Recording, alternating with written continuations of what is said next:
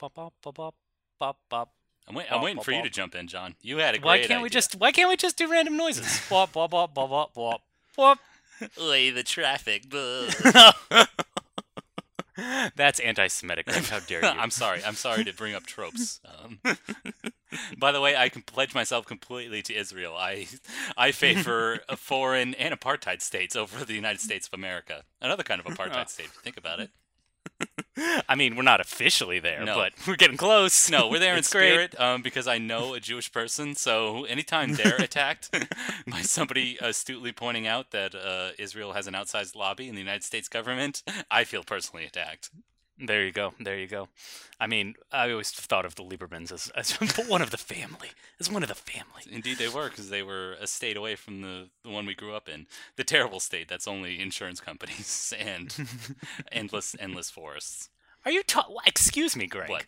That is where they film Flea Market Flip, so I will not have you disparage the great state of Connecticut. Flea okay? Market Flip is that the show where they take bad old furniture and make new bad furniture out of it? You know what? We've already talked about this, but I don't care. I'm going to bring it up again. Flea Market Flip is the best show on television. That is not okay? true. That is patently untrue. Everyone always complains that like, oh, American TV is like too high stakes. It's like, are you kidding? This show's great because they're fighting literally over like fifty to hundred dollars. Like that is the amount of money they're making on this show, and it's perfect. I love it. I'm here for it. I'm- it is uh, giving me life, as the young people say these days. I'm I'm glad you brought that up. The the idea of just um, smooth comfort food television. hmm Because I started to watch the Great British Bake Off or the Great British Baking Show, however you want to. Well, well, welcome to six years ago. Exactly. show first. Exactly. I'm way behind the curve on these things. I, Mm-hmm. I acknowledge that, John. But I will push back on a on one huge idea. Everyone said like, "Oh, it's such a gentle show. Oh, everyone's so supportive." No, my nerves are still racked like watching. A, how the hell do they make their cookies stand up? B, like the, the fact that uh, who are the two hosts, Mary Berry, Paul Hollywood, or whatever. The fact that they are so gentle just makes it all the more devastating. Because at least were it like a Gordon Ramsay, you could at least acknowledge, like, okay, they're they're playing it up for television. No, whatever criticism they have cuts deep because it sounds so earnest and probably true. Yeah, it's true. Well, I mean, Paul Hollywood just based on process of elimination kind of is the one position to be like the stern tough one Yeah. and so everyone's like oh praise from paul hollywood oh like manna from heaven but you know even he's like you know oh good good bake there mm, solid bottom Yeah. you know classic classic britishisms I'm, i assume yeah. you've been there you i don't know Well, that's the other thing too is their their critiques. They, I'm watching the earlier episodes, so they're what 20 contestants or something, an outrageous number. So they only have time within an, within the hour uh, time limit to basically say like get in two lines to say like oh good bake, you know, good uh, not not too dry, and that's all they can say really. so I'm I can't fall one way or the other saying like one judge is harsher than the other. Okay. Well, all right. So uh, as soon as you're done with that, because I think there's only like five seasons available on Netflix, you can always flip over to the Family Baking Show, which is pretty much the same premise, except now it's like groups of families baking together. Like, and you Uh-huh. know, they like obviously only do it on the weekends, and then they go home and they practice, and you know, so that one kind of has an added layer of you get to watch these family dynamics, and you know, there's that whole understated tone, that cutting British wit that they all have towards each other. So I think you should check out that show. I think there's two seasons on Netflix now. So Okay. A little mini spotlight, pre pre movie. We're talking spotlights here, guys. Exactly. We've got stuff to recommend all over the place, all over the shop. I mean, we should really we should really change up the formula. You think so? After uh, what 123 episodes, I think yeah, it's about time to switch things up. I've run out of Okay. spotlights a long time ago. I don't have a whole lot, lot more to recommend. Well, Greg, that just means that you're not exposing yourself to new things. That's Actually, That's fair. That's kind of the premise of the podcast, isn't it? indeed it is. Welcome to the Aspiring Snobs podcast, where we revisit classic movies which we probably should have seen by now, or at least we should see if we're going to expand our horizons. Exactly. A lot of the time, this comes in the form of uh, movies that have won plaudits and accolades and gold hardware and all that other stuff. Uh, And it also comes in the form of exposing ourselves to some new things, whether it be like uh, The Adventures of Priscilla, Queen of the Desert, for you recommending a movie to me, or let's say the, the films of Asghar Farhadi or something, you know, if, if I'm recommending a movie to you. So we are Okay. exposing each other to kind of new stuff. And now, this week, we've got something that ticks both those boxes Yes. because I do not We- like musicals.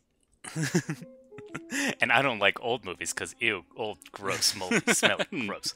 No, John, come on. This is a this is not only did it earn 10 Academy Awards back in the day, but I think it's still a cultural phenomenon even to this present moment. Because this week we finally got a chance to watch for the very first time Mm. West Side Story. Watch this shot. Hey, shoot, man, go. Hey, yeah.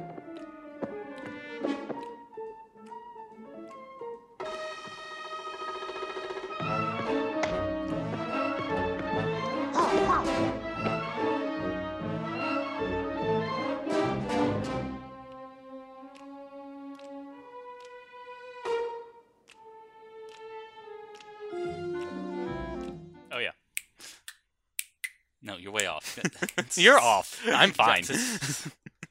The Skype downbeat. On the terrible. downbeat. All right. when you're a jet, you're a jet to your first cigarette to your last dime. Pivot. Sh- no, change, it's pivot, shuffle, heel, plie, spin. I thought it was kickball change. Nope. What did you drop? I just kicked something. I just kicked something off the table. I didn't literally mean. I'm heel, animated, pivot, okay? Shovel, I don't know what. I talk with my body. it is my tool. It is my weapon. Oh, now the cat's eating it. Damn it. Oh well. Okay, so West Side Story. You've already spoken a little bit about the pedigree. Yeah.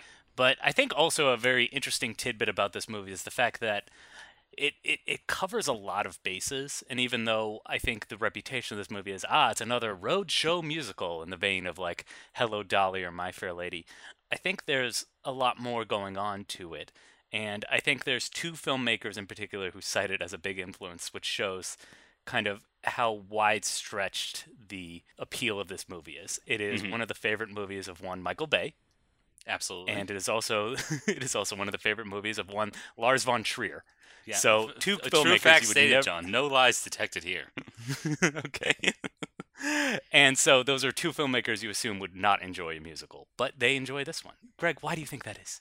Uh, well, I think part of it is a technical achievement because, as you said, it's got the grandeur of a 70 millimeter film, uh, but also Technicolor. Uh, it's it's from the opening moments. It's a it's a big, bright, shiny, you know, kind of wonderful experience. So there's that. There's also the kind of time timelessness of it because it is adapting Romeo and Juliet, the kind of um, the romance story of all time, pretty much.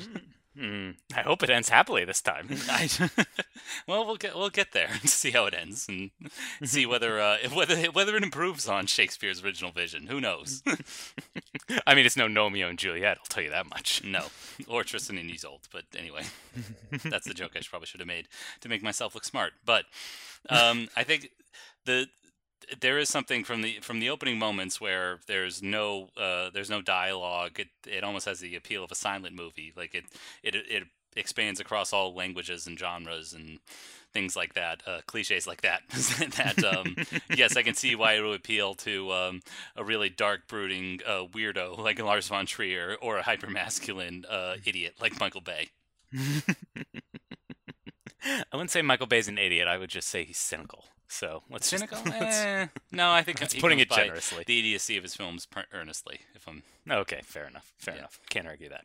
Um, you're absolutely right. There's a hell of a lot of craft on display here, and what I love about it is the fact that typically, when you're adapting a stage musical or any kind of stage theater production to screen, you have to kind of zhuzh it up. You kind of have to translate into how is this actually going to be on screen, and I think this does a fantastic job in terms of just pure staging, especially in that opening number where you know the they're playing basketball and then throw the ball and it's just the camera perfectly moves along with the ball and then into someone's hands.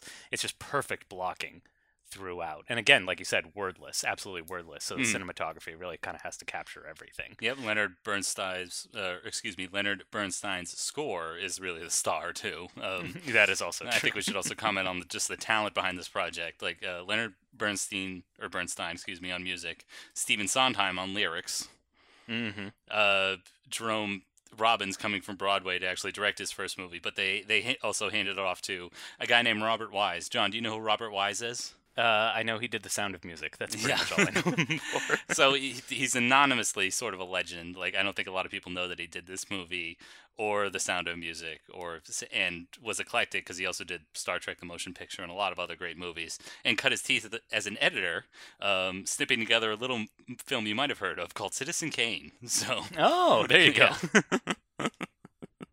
So you're saying he's got some chops? yes, I, I I'd assume so. So you could see you could see the kind of pedigree this movie has.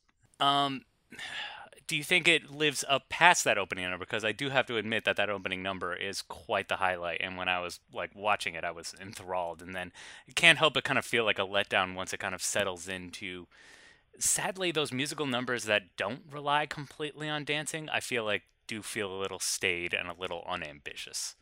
Yeah, that that's how I was going to sum my review up in three words: not enough dancing. yes. Not enough dancing. Hey, Jerome Robert, I've got a tip for you. okay. As I do spins and which is it, which is hard to say when you've got a mu- uh, a musical with the lyrics of Stephen Sondheim. For me to Yeah. say like uh, maybe they could have gone with more dancing is kind of well, hurtful. how, how old is is um Robert is Stephen Sondheim a, a Highlander? Because he's still working today, right? And to see he was doing st- doing musicals back in the fifties, what almost seventy years ago, almost seventy years. well, he biz. was he was a protege of uh, Hammerstein, so that's why he's he's always kind of had this pedigree. Yeah, so he's always he's always been ar- he's been around at least since the 40s. D- No, J- John, that explains nothing about his age. How is he? how- Is he a vampire? It's because Like, he's never he never leaves his house. That's why. Oh, I he's, see. He's apparently kind of a recluse. Obviously, he does the odd interviews every once in a while, but I think the the at least from my uh, assumption, he's a bit of a shut-in. So No, okay. he wasn't out in the '70s at Studio 54 doing coke off of boners, you know, Yeah. which he was well as in his right to. I would say he's earned Yes. it. but you're right. This is a this is a big. This initially begins a big Technicolor dream, uh, a pre uh, sexual revolution kind of extravaganza, um, which everybody can kind of get behind. At a world cap, set in a world capital, in New York City, uh, you could claim also there's diversity too in the fact that it um, includes Italian, Irishmen, and uh, people wearing uh, shoe polish to play Yes, Puerto I Ricans. gonna But say, I don't think those are the primary races that you should be concerned yourself. no, but you know, it has something for everybody until like yeah, the movie has to slow down in, including being something for everybody. That includes telling the tragic love story of two star-crossed lovers. And that's that's where it really falls down. Like I, I would have much preferred, say, uh, a a musical about gangland warfare versus say these two dips. I mean, God God bless Natalie Wood and Richard Bam- Beymer. I'm sure they're wonderful people, or, or were wonderful people. Natalie Wood, God rest. Um, don't do barbiturates on a boat, kid. Oh, Um, no. but yeah, it's it's once we get to their storyline, it really drags, and you know, you know this is much this is a much better served movie, say watching your favorite clips and snippets on YouTube, um, than actually enduring the two and a half hour runtime uh, to, on Netflix today. Maria, I'll never stop saying Maria. Maria, Maria, Maria, Maria,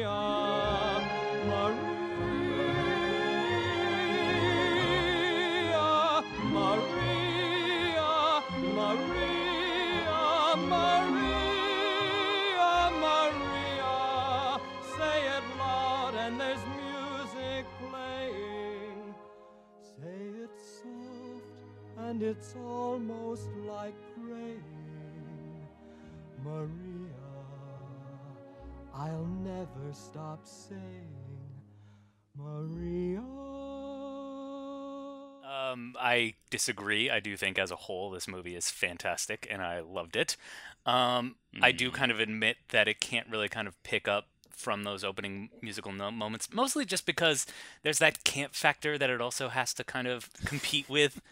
the fact that they're the, you know these these two gangs they're rumbling balletically you know it's like there is this kind of like over the top earnestness that it really kind of hits home in that first act and then it hits intermission and then it becomes like the kind of dramatic kind of camp i don't know if it can kind of survive that dip and the other kind of strange thing about it as well is that they actually had to reorder some songs because some of the songs that are meant to be kind of like overly comedic happen after the Rumble, after two two of the leads have after the died. Yes, I mean you're right. There is that incongruity of like uh, street toughs, like snapping and doing plies, and there, there. It's very comedic seeing that disconnect there. However, I, I, beg I began to accept it because obviously this movie has some, a big message on its heart, you know, against nonviolence, and you can see the consequence of of street violence and territorialism, and you know, why can't we all just get along? That's what the movie's trying to espouse. So I can see like how dance or music or hell, even film is a conduit for that yeah. but you're you're right. Once it actually does have to get to the nitty grittiness of that message, I'm sorry, it plies and other things are not equipped to deal with that. See, I I didn't feel that disconnect as hard because again, it's so earnest about it. Mm. That it never for a second like winks to the that's audience like how ridiculous does this look? It just again it's a direct adaptation from stage to screen, and so I think it carries it through there, and that's why the movie completely works. Now, granted, I will agree with you. Once we do kind of get to the romance and just the two of them singing, and the rest of the background fades out in a Barbara Walters, you know, screen effect. um, you know, I can't help but get a little bored. that I did not mind so much. Really? The- yeah, it, because it felt like a little adaptation. It felt like they were using the language of film and, and kind of skewing your perspective uh, rather than like having it just be on a stage, uh, presumably uh, handling with lighting. But yeah, I do want to go back to that that point in which adaptation was involved. That they did have to reorder songs because after a moment in which um, two characters are murdered, which again has almost nothing to do with the snappy, you know, Technicolor dream that was the first act of the movie. I mean, that stabbing scene though is as dramatic as you would expect his pirouetting gangsters to be. like you know, Yeah, he gets stabbed. and drops It's like and he drops the "Ah!" knife. He has his hands up for like four minutes. It feels like. Yes, and then with a slightly limp wrist. um, Shut up. saying, I know, saying, to, I what? I, I wasn't commenting on Mm, it. yeah, yeah, yeah. Right. Okay. Whatever, Jordan Peterson. I'm just, I'm Russ just, I'm just speaking Russ- truths here, people. Russ. Hamblin. Russ Tamblyn is the man's man, okay? I did look up his personal life on, on IMDb, and uh, it's a strong, strong, uh, strong husband, um, multiple times husband, but Greg, you just can't keep a good man down. No, he, he just does this ridiculous spin, and yeah, it's supposed to it it really undercuts the realism or, or what's supposed to be a, a pretty dour sequence when it's so like badly kind of choreographed. Like here, my friend, take the, the torch that is this knife and, and stab your lover's brother. I mean, but again, isn't that again part of the direct adaptation from Romeo and Juliet? It has to happen. You know, there has to be consequences. Nice. Well, yeah, but it doesn't have to be handled in such a ridiculous way. I disagree. I think it, it could have gone away with even being even more ridiculous. But I'm, uh, again, going back to that point, it feels like it feels like we've been here three times. But um, in terms of reordering songs, I'm glad you brought that up because in the stage show following this death, uh, this ridiculously staged death in the movie, um, that's when we launch into one of the other big hits from the soundtrack, uh, "I Feel Pretty," because the original conceivers of the play thought that oh, people are going to be down after this uh, tragic moment. Uh, let's lift their spirits with some nice, uh, tonally, absolutely tonally off songs about uh, young Maria feeling pretty. um, it it reminded me of let's say following the let's look at the film Schindler's List and following the liquidation of Krakow. Steven Spielberg was like, "Ooh, this is a downer. Let's have some scenes of uh, of uh, Schindler being a playboy, huh?" No. I think there's an interesting contrast, though, that you kind of lose because the whole point is that Maria is completely ignorant to what is happening outside, and of course, she has to have the big major come down with the news that her brother is now dead. So, granted, this movie still kind of nails that scene without that song, but I do feel like there could have been, if if they did reposition that song, like would that contrast have been a little more starker? Maybe, maybe it would have been a little too much, but who knows? Who knows? okay. Feel stunning and entrancing, feel like running and dancing for joy, for I'm loved by a pretty, wonderful boy. Have you met my good friend Maria? The craziest girl on the block. You know her the minute you see her. She's the one who is in an advanced state of shock. She thinks she's in love. She thinks she's insane. La la la. She isn't in love. She's merely insane. It must be the heat or some rare disease. La la la. Or too much to eat, or maybe it's please. Keep away from her, said for Chino. This is not the Maria we know. Modest and pure, polite and La refined. la la. Well bred and mature, and out of her mind.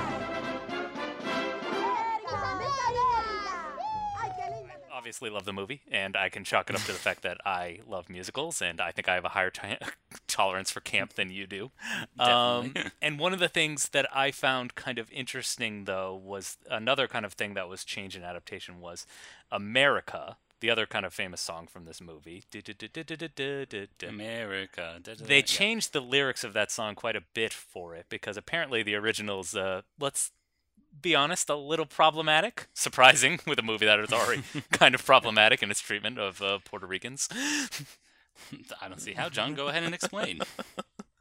But it's interesting because it kind of it, it bookends it with the other song that they moved, which is uh, the the ballad to Officer Krupke. nice. but it's interesting because it kind of bookend like the whole point of the song of america in the movie at least is to illustrate again that the american dream is kind of bullshit you know half the half the well puerto ricans singing the song are all about like oh america it's a dreamland you know anything that is got accomplished anything could be accomplished here and then the other half are kind of like the rebuttal to that is like oh yeah if you're white um and then what I thought was kind of interesting is the fact that they kind of juxtapose that song with, uh, you know, G, Mr. Officer Krupke, which is all about kind of how disadvantaged the white kids are, you know, being from lower socioeconomic status as well. So they both kind of have their own justification on why they need to be street ruffians, I guess. Well, we're, we don't live in Brooklyn, John, but you could argue that, you know, like almost as all they're all part of one class, and they're all Mm. disadvantaged by class in a way. Eh, interesting. yeah. But anyway, they were they were adjusted for their content as well because they they referred to some things that are like um, unintended pregnancies or spousal abuse or alcohol or drug use that uh, apparently um, America's Virgineers weren't quite ready for. Um, it's worth noting that a year prior, uh, theaters did see their first on-screen toilet in the movie Psycho. I forgot about that, yes. Yeah, so they were a little, yeah, so they were a little protective, I'd say, of uh, America's delicate sensibilities back in 1961. Well, also, so. t- uh, Stephen Sondheim, he also said originally he did intend. There's a the, the final line of that song, I believe, is uh, "Hey, hey, Officer Krupke, Krupp you." I think he, he actually admitted he did intend. He did want to push the boundaries and include the f bomb in there as well, but sadly he couldn't. Yes, noted boundary pusher Stephen. You know what? I don't like this attitude. Okay. You don't treat Stephen Sondheim like the golden god that he is, the gift from Well- heaven that he is. Well, no, because it it does point out something else, like, and that's the movie I think wants to espouse, or at least connect to, uh, let's say, uh, racial or class division, as well as the the disadvantages of working class people or people with no parental supervision, like the Sharks and Jets clearly do. But again, uh, plies and jaunty songs like are ill-equipped to handle that. You're like you're going into war with like paper armor. like this is why I don't like the musical as a format. Like it doesn't happen in real life, and film is the best, uh, the best equipped artistic medium to do that through close-ups, through non-diegetic music, through you know uh, non-histrionic acting. Like it works, and so that's why I, I, I love film, and that's why. I wish movies would approach kind of reality. Yes, they can take us on these flights of fancy, but I want it to approach reality as much as possible. And so when a movie like this can't handle it or only touches on it in a superficial way, you know, while also having its like candy colored cake too, its technicolor cake too, yeah, it just doesn't quite work for me. Mm, well, you're wrong, and I'll t- explain to you why. Because part of the joy Go ahead. also of movies is yes that they do kind of take us away, but also I think something that also you can appreciate from musicals is no matter what kind of movie you were in the mood for that day, at least this movie has something to serve to you. So were you looking for you know dancing and high Awesome. balletic I love art? sitting down for a six-hour meal, you know, hoping I hoping my number comes. yeah, why not? I mean, that's part of the whole appeal of Bollywood and why, you know, American audiences, I don't think, kind of appreciate Bollywood movies is because whatever you were looking for that day, this movie has it. Does it have a musical number? Yes. Does it have high dramatic stakes? Absolutely. Does it have a comedy routine? Yes, that's also included. Does it have Right. serious melodrama? Absolutely. You get everything. And you know what? More credit to him. Good job. Yes, Well, throw it all in. those- A stew is better with more ingredients. Sure. Throw in some tomato, some carrots, uh, maybe some Skittles. apples, beets, potato skins, Marshmallows, shrimp skins. shrimp scampi, Anyway, just a whole plate of shrimp scampi in there. Why not? Somewhere we'll find a new way of living.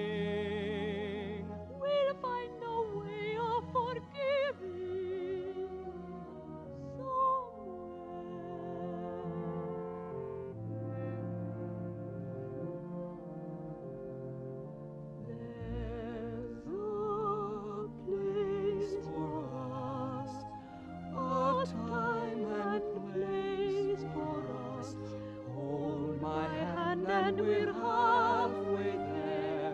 Hold my hand and I'll take you there. Somehow, someday, somewhere. talk about those stakes because this is an adaptation of the classic uh, doomed romance Tristan and Isolde. um, and so uh, in that case, it's played by the our two roles are played by Tony, an Italian guy, and Maria, a young second generation uh, Puerto Rican uh, ingenue. It, it's love it like uh, the original Shakespeare play. It's love at first sight, and they talk about marriage within about 24 hours. so It was the '60s. It was a different time.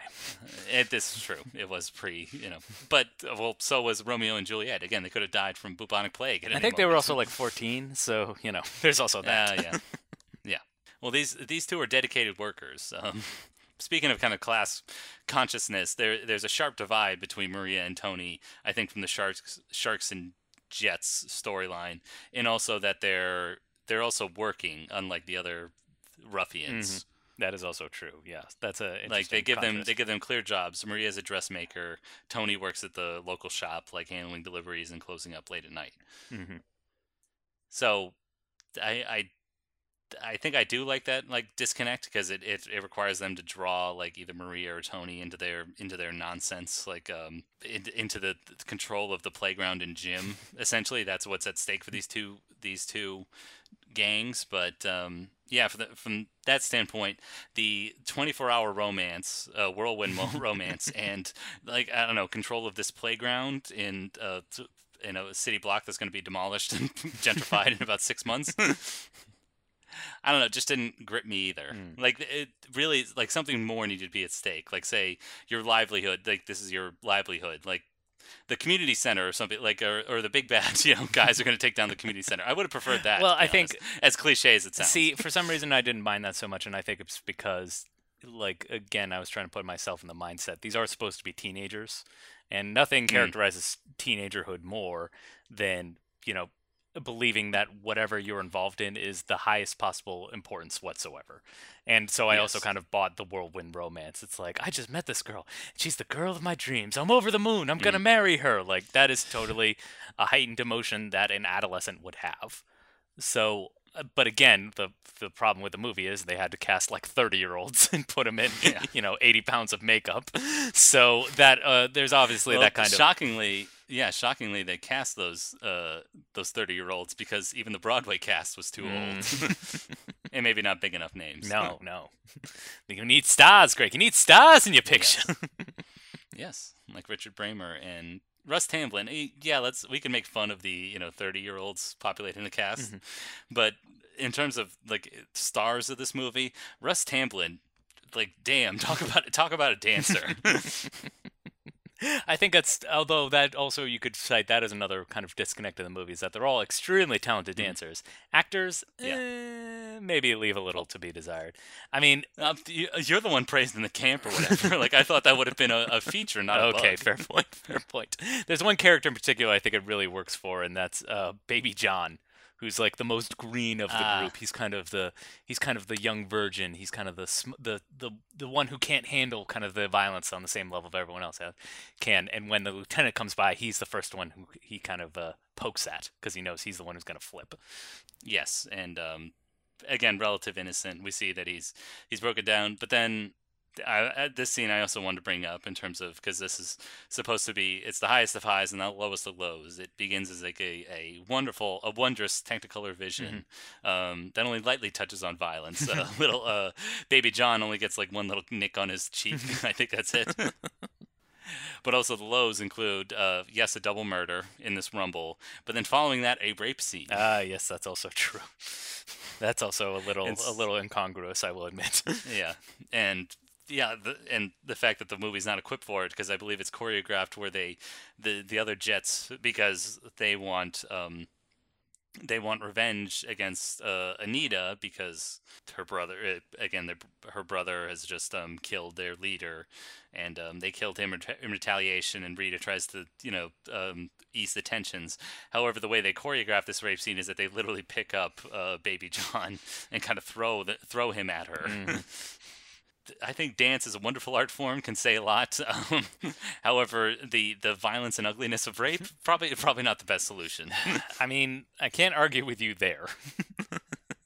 um, but again, like, I mean, what? Part of me again feels like, what would they need to change in adaptation? We've already kind of discussed like the reasoning behind some of the other things that they've changed. I can't Mhm. kind of imagine any other way they could have done it. Like, because again, we, we've already started out with you know snap fights and pirouettes, so it's like. I uh, to just kind of omit it would feel like kind of omitting it would kind of feel like I guess kind of surrendering a little too much. But Okay. yeah, like let's not yeah, like I know you you think that the movie's not really equipped to kind of handle these darker elements, but to kind of completely Mhm. leave them out or ignore them, like the fact that yes, this is driven like these disagreements, these conflicts are driven across racial lines. Like, yes, it doesn't go into too much detail, but to also leave out that detail would feel like a disservice, you know? And so I kind of feel I don't feel like not 100% the same way with the rape scene, but I do kind of appreciate the fact that they're like, well, yeah, like for me it's about the attempt, you know? as as as bad as that sounds, you know, it's like, all right, let's see if we can give this kind of scene the gravity that it deserves. And granted, does it is it Okay. 100% successful? Absolutely not. But, you know, they tried. Yeah. They tried. Mm, all right. Mm-hmm. So yeah, we're you're grading intention. I'm kind of grading result. Yeah. And Yeah. Classic John and Greg, you know, double act we got going on here. exactly. well, uh, speaking of kind of adaptation, let's get to the end because there's only one way a Romeo and, Juliet story can end.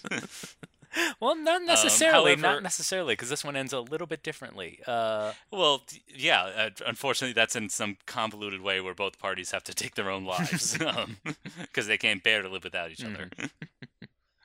uh, this this one adapts it differently. It's um, Tony seeks uh, Chino, uh, whoever whoever was uh, Maria's intended uh, before he came along, and they fell in love at first sight. He was rushing after her in the in the streets. There's a reunion at the at the gym or or basketball courts that's uh, in dispute.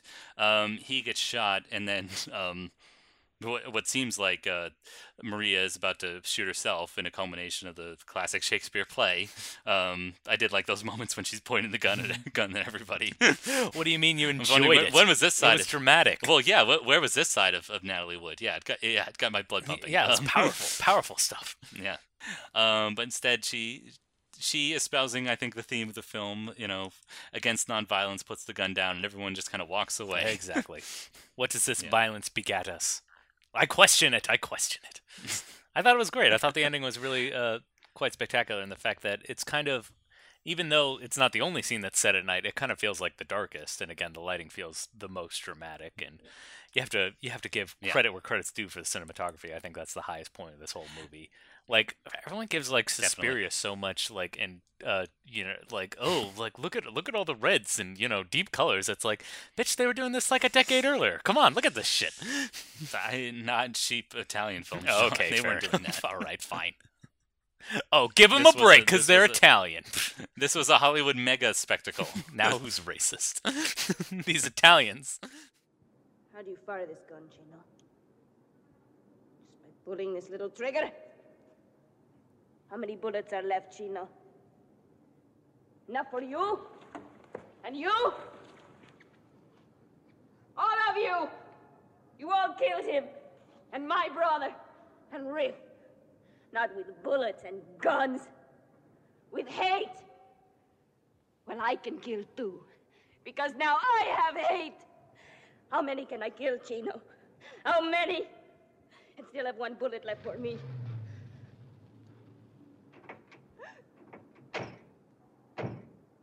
Oh, no.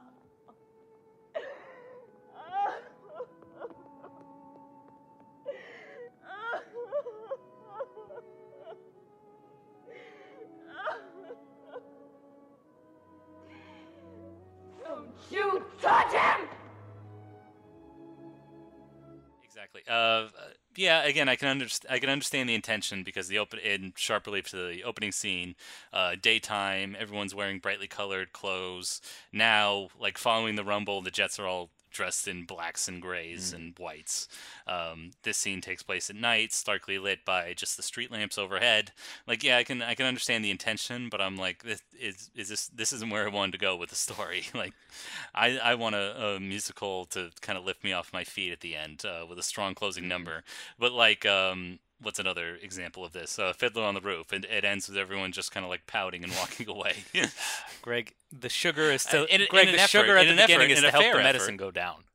Okay. Okay, fine. I I understand in an effort to you know you can't say you know detail these stories with a bit or you can't exactly get your message across with a big happy ending, but you know it's just, still I I think I, you should have thought about that when you went back to constructing the story. Um, but that's just that's just my that's just my taste. No, just no. See, you're you're clearly wrong. Um, I think this movie's fantastic. I loved it. I thought it was great, and I highly recommend it to anybody. Um, there's a reason why you know such fine filmmakers like Lars von Trier and Michael Bay admire it. Anything you were looking Well- for in a movie, you can find in here. Exactly. I mean, I will point to its it being a cultural phenomenon even today. I mean, if you snap your fingers and say like "be cool," then people knows people know what you mean. I mean, I feel pretty in America are still stuck in people's heads to some extent. I remember like wasn't there a Gap ad um, where they sang uh, "America" or something? Um, I don't know. Yeah, I'm really reaching back in my mind palace Okay. there. Um, but I think you dreamed this, yeah. Greg. You dreamed this. yeah, definitely. Uh, McCann, give me a call. Um, yeah, I can't. I can't quite square. While while the musical, the musicality of it is great. I will give it that. There's a lot to admire in this film, particularly the Oscar-winning performances by Marita Moreno and George uh, Chikar- Chikiris. Um, I can't pronounce his name. He's Greek. He's supposed to be playing a Puerto Rican though. Um, it's fine. Um, Colorblind fine casting. That's what it was. Exactly. If yes, if your expectations for casting are set somewhere below bedrock, um, this movie will surprise you in that they cast a, a, a Latinx actress as uh, an actual Latin Latin person. There you go. Um, but but uh, yes, there's a lot to admire in the movie. However. Yeah, it it there's this huge disconnect between wanting to be this kind of big happy musical, but also a serious uh, socially political message um, from the streets, as uh, Sondheim also intended. Uh, we're gonna have swear words in there, and you know refer to drug use and other things. yeah. I th- but uh, like uh, the point I was trying to make to you is again like musicals kind of they're this spoonful of sugar that helps the medicine go down. So when they do have kind of dour endings, it's kind of appropriate when you think about it because they've built you up and now you know we have to have the the cool down, the cold shower. So I I I'd rather not have a cold. I'd rather know that I'm gonna get a cold shower to begin No. with. Don't don't. If anything, no, I don't want a cold shower after a nice hot bath. you're That the one who's you're the one who's always like oh like movies should reflect reality. You just want like a straight Yeah. cold shower. That's all you want. Exactly. No, John. variety how, is the how spice of horrible is it? life. How horrible is it when you get out of the hot tub and into the pool? It's freezing cold. But like again, like it makes you feel alive. It charges you. I will admit, the musical, the American number did make me feel mm, alive. Okay, Did it give you life, like the young kids say? yes. Doing the floss dance. Am I cool yet, millennials? I, I haven't heard that expression yet, Okay. John. Greg, I'm always on the pulse of what the young people you are. into these days. Have you heard about this Meghan McCain? The kids are raging. They love Meghan McCain. It, absolutely, we love her. Um, by the way, she's out sick uh, due to insults. oh no. You know, it's weird. It's weird when her parents like kind of bought her a public life. um, she only wanted the good sides of that. Uh, well, Greg, it sounds like we want to put a spotlight on Meghan McCain. what else should we put spotlights on? but I, I don't know. I mean, the fact that you said spotlight, you know, gives me an idea for a segment we could do at the end of every episode. Even if we don't recommend the classic movie that we watched, and we do most of the time mm, with reservations, but let's look at something that we can unabashedly recommend in a section that we can call hmm, spotlight. Spotlight. Spotlight. Spotlight. Spotlight. It's time, Robbie. It's time. I was gonna say Meghan McCain recommends. yes, Meghan McCain recommends. I believe somebody dug up some old tweets of like, I don't know, just the, the blandest pop songs from like five, ten years ago. and Meghan McCain was all over them. She loved them. yeah. mhm. Oh, indeed, she did. Okay. Well, I think I have a movie she's gonna love because Meghan McCain is nothing but a feminist. So Ah, I think we should recommend her a movie with a female superhero. Hmm. I, I see you like Wonder Woman too because she defends Israel. Gal Gadot defends Israel no matter what. I mean, the movie I'm about to talk about also kind of has like you know racial divides and wartime oppression. So, like, who knows? The hmm. theme seems to be pretty consistent. Okay. because I caught on opening weekend the new Marvel film Captain Marvel. Is it Captain Marvel or Captain Marvel?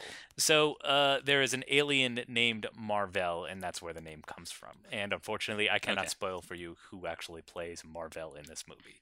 Because Ah. even though in the actual moment of the movie is actually played pretty flat, the implications of it I think are pretty big given the whole history of you know Marvel comics and things like that. So I don't want to I don't want to spoil it's- it. So it's you. shut It's up. bang. Okay, that was a spoiler, and fuck you. Come on, pe- people are twice as savvy viewers as we are. okay.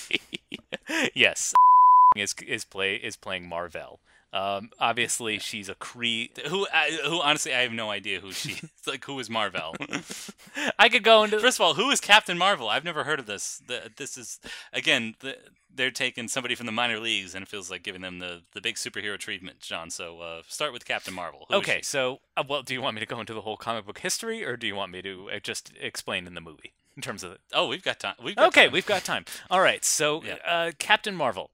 Originally, he was a Fawcett Comics character who now goes by the title Okay. Shazam because they can't use the name Captain Marvel because Ah. he's a DC uh, comic superhero. So that's actually Billy Batson who uses the magic word Shazam and becomes Captain Marvel. That was the original Captain Marvel. Uh, once Okay. Fawcett Comic closed and DC bought the rights to the character, they kind of put him on ice for a while. And so Marvel decided, well, if they're not using the Marvel character, we need to use a character named Marvel. Come up with something. All right, so he's an alien who comes down to Earth, and you know he decides that the aliens he actually works for are not very cool, so he's gonna side with the humans. We'll call him Captain Marvel. He's called Captain Marvel because his alien name is Mar-Vell. There you go. All right, never really that popular. Fuck. All right, what do we do now? Uh, well, his sidekick's pretty popular. Uh, Ms. Marvel. She's cool because she's sexy and she's got games. Like, let's make her kind of the main character. What's her name? Carol Danvers. All right, she's cool. Let's like ride her for the next few decades. Uh, let's put her in some weird storylines where she gets raped. Oh wow, we're really problematic, aren't we? Whoa, whoa, whoa, whoa. John, I didn't know. I didn't know what journey I was going on. Yes. you gotta, you gotta, you gotta tell me these It's things. quite a roller coaster. Man, they don't like the way we're treating this character. All right, well, let's elevate her. Let's turn it turn her into a feminist icon. Hey, let's retcon her history. Now she's like really big deal, and she's really actually powerful. Yeah, screw it. Why don't we just give her the title of Captain Marvel? Okay, so that's the whole. That's a brief spiel on how the character. Okay, so so where do the writers and directors of Half Nelson come in? well, because they love Brie Larson. And so, as soon uh-huh. as they got Brie Larson on board, she's obviously she has the kind of sway to be like, all right, well, I want to direct with the, I want to work with the directors I like. Hmm. So, all right, so who's some indie directors we can get cheap? so Cheap and do what we say, and exactly, and don't have to touch the action scenes, which obviously it shows Yeah. because these are some of the blandest. Right, let, let me get to my overall thoughts of Captain Marvel. It's fine. Yeah. Um, again, classic Marvel movie syndrome, which is like solid B. Good job. I probably Mhm. won't rewatch it unless I'm bored on Netflix one day. Who knows? Or sorry, Disney Plus. Um, yeah. it's it, uh I do wish the fact that they kind of played up the fact that she's a female a bit more. Like again, like the whole feminist bona fides felt so kind of baked into a Wonder Woman. That's why it felt so kind of palpable. Here, it's kind of like they do kind of toy with the ideas. The fact that she's one of like she's an Air Force pilot. Uh, spoiler alert: her her history is kind of a mystery, but she discovers that she was one of the first female Air Force pilots, and you know she obviously deals Mhm. with a lot of um, uh, deals with a lot of strife with male power figures patronizing her, like kind of treating her as Oh, lesser. see. Um, but kind of the weird thing structurally about the movie is the fact that she starts off with amnesia with already the superpowers. So you kind of lose that Mm. great edge of any kind of superhero origin story, which is the zero to hero aspect. Like part of the joy of Iron Man is watching him toy around with the machine and fling himself into a wall. Part of the joy of Spider-Man into the Spider-Verse is the fact that Miles runs away from every fight until the final climax. like Mm. you do kind of want to see your character develop from nothing to something, but from the very outset she already can shoot photon blasts out of her hands. So there's not much for her to kind of or she's already kind of like there's not much obstacles for her to face. John, why are you imposing limits on women? And that's but again like going back to the the whole thesis of the like the the movie obviously they can't have her too lowly or else you know oh she's just Yeah. you know They they treat her as as everybody else, and obviously they don't want to do they don't want to treat this as every other Marvel product Mm-hmm. because after what 19 films, they finally did one centered around a, a female superhero. Mm-hmm. So and obviously I guess I guess they got to play with formula in some way, or or do it in a way that feels empowering and but not patronizing. So yeah, it's it's it's a very hard line they're trying to walk. exactly and they made it a prequel it's set in 1995 so that way they can kind of give her more of a uh, influence on the greater cinematic universe and like try to explain why she's she been Mhm. gone for so long and uh, so the the main plot it's it, it centers around this these two alien races that are fighting one we've actually met before in Guardians of the Galaxy the Kree and they're fighting the uh, Mhm. the the evil shape-shifting Skrulls or maybe they're not so evil after all maybe we should continue into the third act Ah. and see so that's where you get the kind of uh, you know like uh, maybe maybe they're villains maybe they're just simply refugees you never know uh and left ambiguous Oh. i would say left ambiguous but it's not um Okay. Um, and like you said, it's directed by the duo behind, you know, Short Term 12 and Half Nelson. And there's only there's really one in particular scene where uh, where that takes place in like Louisiana, where it goes like steady cam at sunset, and they're run, they're running into a field, and I'm like, oh, that's where they were hiding this whole time. But Yeah. then behind them, it's Ben Mendelsohn in fucking green horrible makeup, and it's like, what is going on here? It, it, that's the Mississippi grind tribute, Okay. John. Come on. so it's it's it's not bad, but you know, I I do feel like the directors were not suited for the material. Uh, Brie Larson Mm. gets a great performance. She's kind of got this kind of cocksure attitude, and I think she brings a lot to kind of the character. Even though the character is kind of like a blank slate when we first meet her, she's got amnesia. So, uh, like Okay. again, she's doing her best with again like that material. Uh, my major complaint being the fact that yes, we don't really see her grow too much because she's already kind of a superpowered badass from the beginning, and now it's just her discovering her past and discovering how she's been taken advantage of up until this point. So, so, but it's a you know solid popcorn entertainment like all Marvel films. So I have to recommend it. So worst ways to spend your box office money. So go check it out. Yes, and you'll be supporting feminism. So Yeah, exactly. Stick it to the trolls. I yeah, I, I'm glad you can kind of bring it back to just the movie and not because I I don't know I'm gonna be seeing it uh, this week and I'm not sure I can kind of judge it based on like everything that's going around like just uh, people who clearly just don't want a female centered superhero movie even though Wonder Woman was fine two years ago and I'm sure this one is fine as well Mhm. so I don't know I, I'll judge for myself um, check out Spotlight next week um, You but- can't spotlight the same movie I just did. you're right I know that we don't do that we don't do that we here. don't do that. That would be that would be No. lame. Speaking of lame, what do you have for spotlight, Greg? John, it is not lame. Okay, I, I'm going to take you on another patented uh, journey Oh, of boy. Are you ready? Strap in, folks. uh, you and I like the website, the AV Club. Mhm. Well, you like it more than I do. Um, Although it's changed a lot. It's it's no longer as sarky as it was uh, back in the day. Now it seems more mainstream. They do like junket interviews and things like that. But Yeah. Anyway, they had a really good uh, piece by Randall Colburn this week called uh, "The Passion of the Christ was a blunt force weapon evangelicals were looking for." Ah, yes. I, I didn't get a chance to read it, but I put it on my reading list. So please sum it up for me, please. Well, uh, so it sums up. It's actually like a kind of shoe leather reporting that Colburn does. He actually asks um, people not only in his vicinity but also kind of evangelical leaders and a- and a few other like uh, folks and professors at the time to say what the kind of uh, cultural significance was that this movie that literally centers on the torture of Christ, like what like how it became a massive hit and now the highest rated R movie of all time. And so the conclusion, as the title kind of kind of gets to is that um, finally like this was something that um, really galvanized uh, the evangelical movement back in the day um, remember that this was an election year again so like already it feels like our guy george w bush against like this uh, kind of and and the specter of um, Bill Clinton getting an Oval Office that kind of reignited the, the, The culture uh, moral wars. Majority. the So, culture wars. Yes, the culture wars. Yeah, also festered by Fox News, which was I think only yeah uh, not even eight years old at this point. I know it's impossible to believe it's been such a kind of part of our the background viewing of at our uh, crazy uncle and aunt's place, but um, Don't forget, uh, first state to legalize gay marriage, Massachusetts, was also in the early 2000s. So, again, a lot of uh, big yeah, moments, there a lot of big things happening culturally. Well, exactly, and I think so. If I don't see a lot of new stuff over the over the next few weeks, I am going to be spotlighting things uh, from this particular era because reading it, it it gave me like a, a flush of emotions back to this time because we are we are about to leave the uh, teens. Like it's it's gonna we're gonna blink. It's gonna be 2020 any second now. So, like obviously with the 20 year cycle, we're gonna have start we're gonna start having nostalgia for the aughts, and you know this these were very formative years for us, and um, we may look at Passion of the Christ in a few short weeks. Hint, hint. um, but it's a, it's a really good piece. Again, like it feels like actual reporting, not just not just some commentary that some crackpot came up with. Like, oh, I, don't- I don't like immigrants, so they shouldn't be here.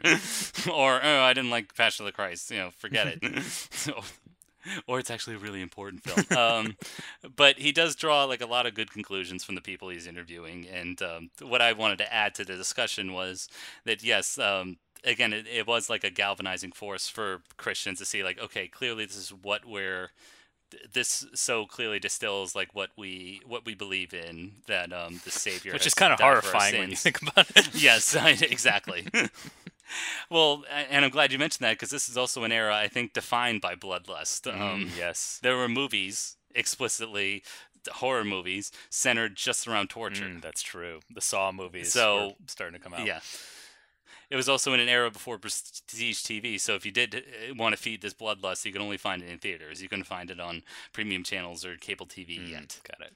And the other thing, yeah, that I kind of wanted to pick up on is that, and maybe the author doesn't necessarily speak to this, but you, you and I grew up in the church, and the, the very first line, this was this was such a galvanizing line. Um, uh, s- somebody interviews the first line of the article is it was the first R-rated movie I was allowed to see in theaters, which was a big deal for me at the time.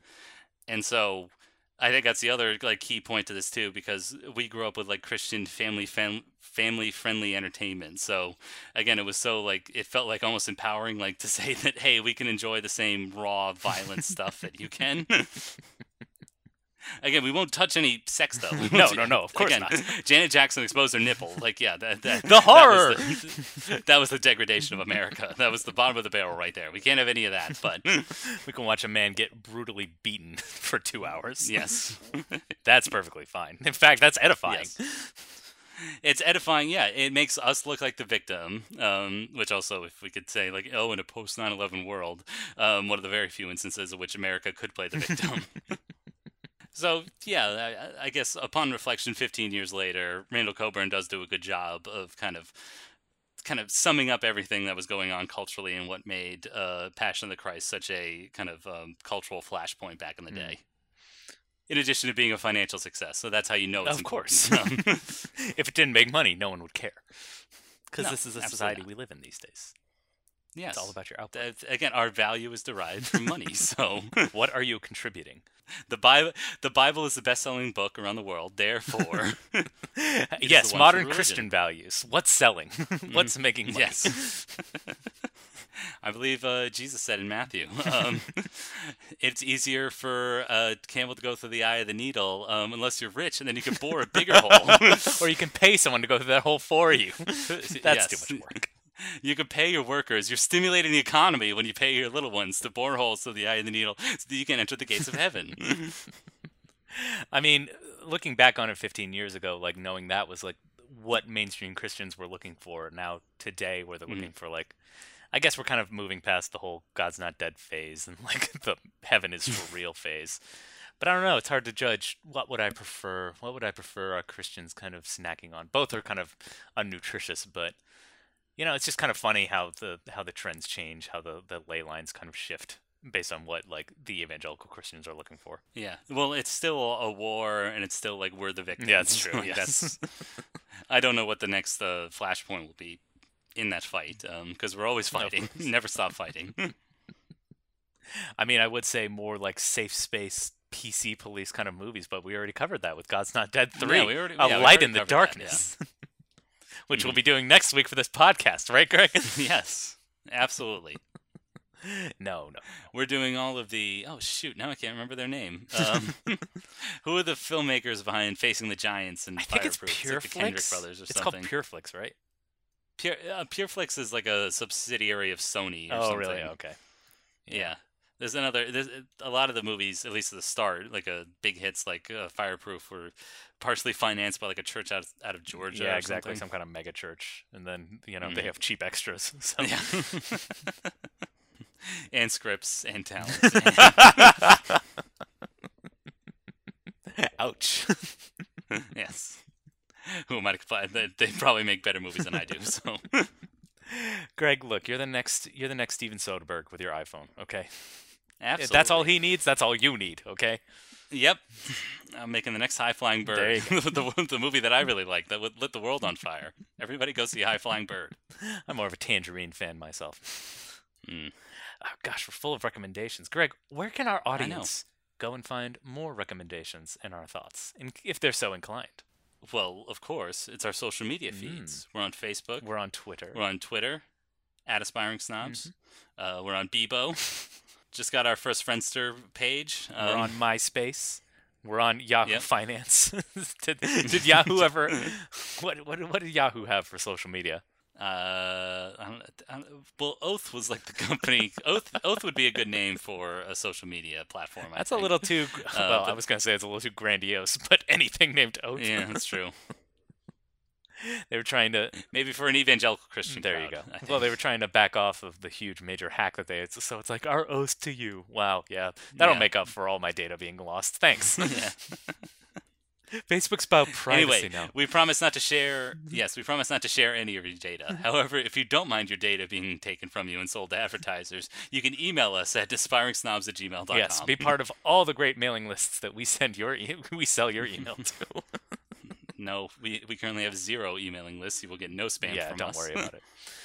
So yes, reach out to us for your with your questions, comments, and recommendations. We're always looking for new movies to revisit.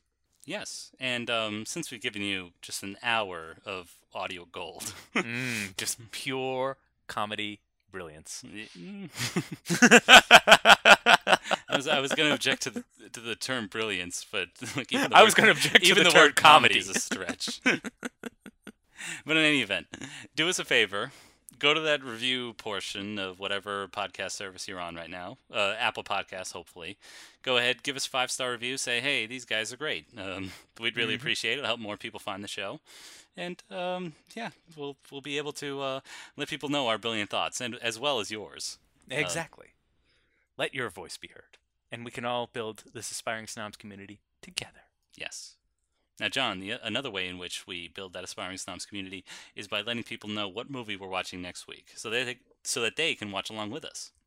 Well, Greg, a little bit of history about me. I'm Mm. getting married in two weeks, so I was in Oh, the mood. boy, here I we was in the mood for something romantic. So, and because I'm in charge of picking the next movie, I'm going to force you to watch Moonstruck. I do. Uh, that's cool that you're getting married. I'm not going to be able to make it, so I've got gonna have to take a rain check on that one. You're so mature. I think that's what that's what makes you such a fine podcast host. It's your Yep. maturity. Mhm. But Greg, aren't you excited for Moonstruck? I, I'm can't believe you haven't to watch it, it. all the way through because this this movie was on in the background of our house growing up. Quite a bit because It was- one of our, our dad's favorites. so. Yes, it was always on cable, and it's one of those movies where you would stop everything and watch it about halfway through. But yeah, I, I've never actually sat down and watched it beginning to end, so I'm happy to do that. Yeah. Well, you're gonna you're gonna you're in for a treat. Okay, I'm happy to do that, and I'm happy to be part of your special day. Thank you. I will be rolling my eyes through every photo okay. and sarcastically smirking and just like, gee, these. Two. That's what Photoshop is for. I'll fix your eyeballs. I'll give you lizard eyes. Can you fix? know. Yeah, can you fix more things about me? Um, wait, that, which Greg, reminds me- Photoshop can only do so much. I know, Okay? which- we're John- gonna need de- we're gonna need deep fake AI to do anything else to Yes. you. But John, that reminds me one important question before we leave. oh yes, Are you a shark or are you a jet? Greg. When you're a jet, you're a jet till your first cigarette, to your last dying breath. Hmm. So you, I, I assume that's answer in the affirmative for the Jets. yes, that is a yes. Okay. I am a solid jet. Okay. But I'm marrying a shark, so well, mm-hmm. you know, it's it's kismet. Yes. What did, what did you think? What did your Puerto Rican partner think of this movie? Did he, did he watch it with you? he, or- he refused to watch it with Okay. me. Did did he have some objections to Natalie Wood playing? Uh, uh, that was definitely part of it. Also, uh, he just doesn't have an affinity for old movies like I do, unfortunately. Okay, so alright. he he watched he watched House Hunters International on his iPad. fair. and you know what? That's what makes the relationship work, guys. I should start my own podcast about relationship Th- This is what I wanted to do. I wanted to start a podcast called Aspiring Spouses. Um, You could talk talk to us all about wedding planning. No, that's just that's too raw. it's too Okay, close. It's too real. All right. Nobody Yeah, wants to listen to that. Okay. It's it's it's hard enough actually dealing with it in the time to also think about it in terms of podcast content. That would just be too much, too Mm, much. Oh, you weren't going to ask me. What? You weren't going to ask me. Oh, oh, oh, all right. I guess you were setting me up. I forgot. Greg, are you a jet or a shark? well, I thought the answer was clear. I'm Officer Krupke. Oh, that's a good point. I'm pear-shaped like Officer Krupke. I have a stu- I have a bad posture like him, and I'm You're- square. Who you're total above all square. this violence? And yeah, You're a total nerd. yeah. We're gonna sing a song about you and insult you. Yes, Actually, no. That song's not even to Officer Krupke. It's to some other rando. yeah. He's just trying to do his newspaper business. Gosh, Mm. Ugh, these hooligans. They just can't. They just keep putting the small businessman down. They, they even take over the apothecary. That poor that poor schmuck. he was my favorite character. He's such a Uh, he was. He was. Probably should have saved this for the actual discussion, but oh Yeah. well. It's like a little treat. A Yeah, little treat for the video. for the real heads. This is the, this is the icing on the cake. We gave them the, the great foundation with the the first layer was the discussion of the film itself. Second layer uh, was the spotlight, and now this is the icing on the cake. Mary Berry and Paul Hollywood will love this. Mmm, that juice. Mwah. That's podcast gold, my friend. Yeah. Well, thank you everybody for listening. And until next time, keep aspiring. Wow.